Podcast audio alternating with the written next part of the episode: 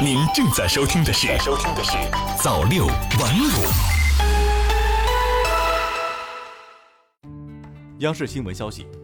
新冠肺炎疫情发生以来，财政部积极发挥职能作用。二零二零年安排农田建设补助资金七百零二亿元，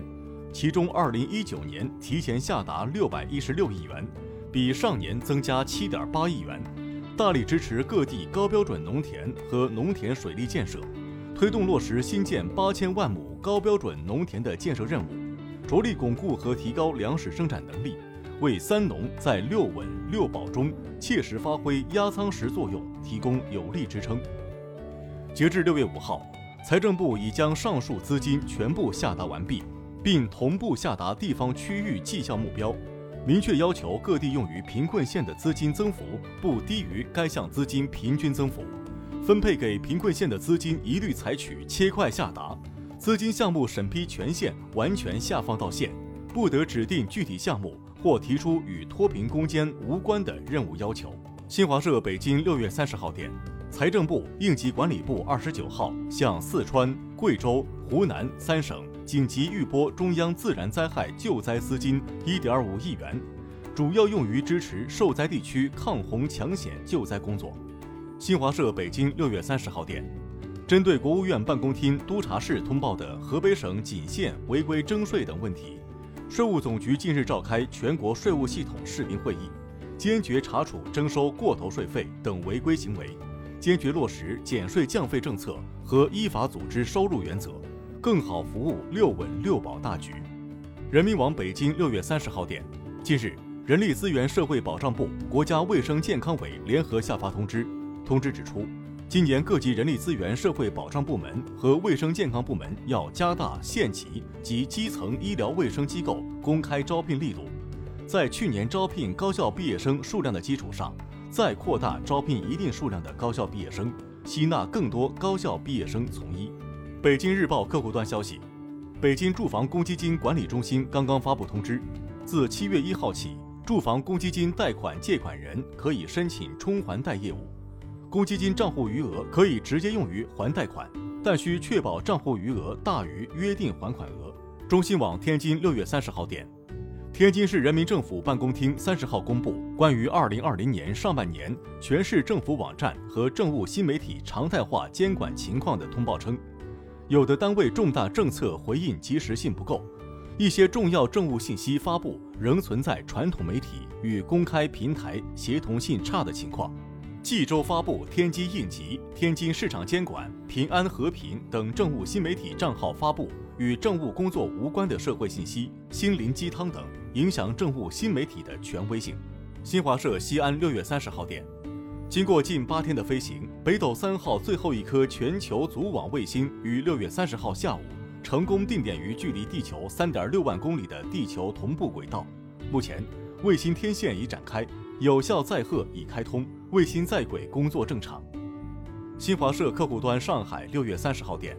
在科瑞维安最新发布的二零一九版期刊引证报告中，由中国科学院主管、中国科学院分子细胞科学卓越创新中心和中国细胞生物学学会共同主办的学术期刊《细胞研究》，影响因子达到二十点五零七，这是我国自主创办的学术期刊影响因子首次超越二十。这表明，细胞研究作为我国本土具有自主知识产权的学术期刊，已成功跻身国际一流。新华社北京六月三十号电，近日，中国工程院院士王晨、中日友好医院教授肖丹团队研究认为，我国估计有四点二六亿人存在小气道功能障碍。小气道是指吸气时内直径小于两毫米的气道，一旦出现长期功能障碍，会对肺部健康产生明显的影响。研究发现，吸烟者出现小气道功能障碍的风险比从不吸烟者高百分之十六。吸烟、大气污染、肥胖、超重等是小气道功能障碍的主要可预防危险因素。新华社北京六月三十号电，青藏高原湖泊每年的蒸发总量约为五百一十七亿吨。中国科学院青藏高原研究所一支团队近日利用新方法估算出这一数据。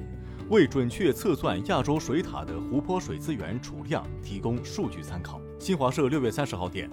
美国吉利德科技公司六月二十九号发布抗病毒药物瑞德西韦定价，一个五天疗程费用最高三千一百二十美元。美国一些政界人士和消费者权益组织认为，作为应对全球公共卫生危机的药物，上述定价太贵。也有业内人士认为，定价低于预期，未来是否再降价取决于后续研究结论。瑞德西韦原本旨在对抗埃博拉病毒，但未能通过临床试验。美国食品和药物管理局五月一号发布紧急使用授权，允许美国医疗机构使用瑞德西韦治疗新冠重症患者。日本政府同月七号批准瑞德西韦用于治疗新冠。新华社北京六月三十号电。美联航中国公司将于七月八号起恢复中美航线运营，率先复航上海浦东至旧金山航线。美联航中国公司表示，复航的上海浦东至旧金山航线将经停首尔仁川机场，每周运营两班，由波音七七七三零零一 R 客机直飞，旅客可于每周三、周六从旧金山搭乘该航班飞往上海，或于每周四周日从上海出发飞往旧金山。中新网六月二十七号电，据路透社二十六号报道，美国上周初申请失业金人数略有下降，因第二波裁员潮部分抵消了企业复产复工带来的就业增长，暗示劳动力市场可能需要数年时间才能从新冠疫情造成的影响中恢复过来。有专家预计，六月就业报告可能无法达到五月报告发布后市场所持有的高预期。新华社六月三十号电。日本媒体报道，政府今年无法将女性在经济和政治领域担任领导职务的比重提升至百分之三十，这一目标恐怕得延后十年才能实现。二零二零年将日本政商界女性领导者比重提升至百分之三十，是首相安倍晋三政府女性赋权计划的一部分。按照每日新闻的说法，安倍今年将批准有关性别平等的新五年计划。可能将设定这一目标的完成期限推迟至二零三零年。中新社北京六月三十号电，自然科研旗下国际专业学术期刊《自然气候变化》最新发表一篇气候变化研究论文称，自一九八九年以来，南极极地的变暖程度是全球平均水平的三倍多。该研究指出，这一增暖期主要是由自然热带气候变率驱动，并可能随着室温气体的增加而加剧。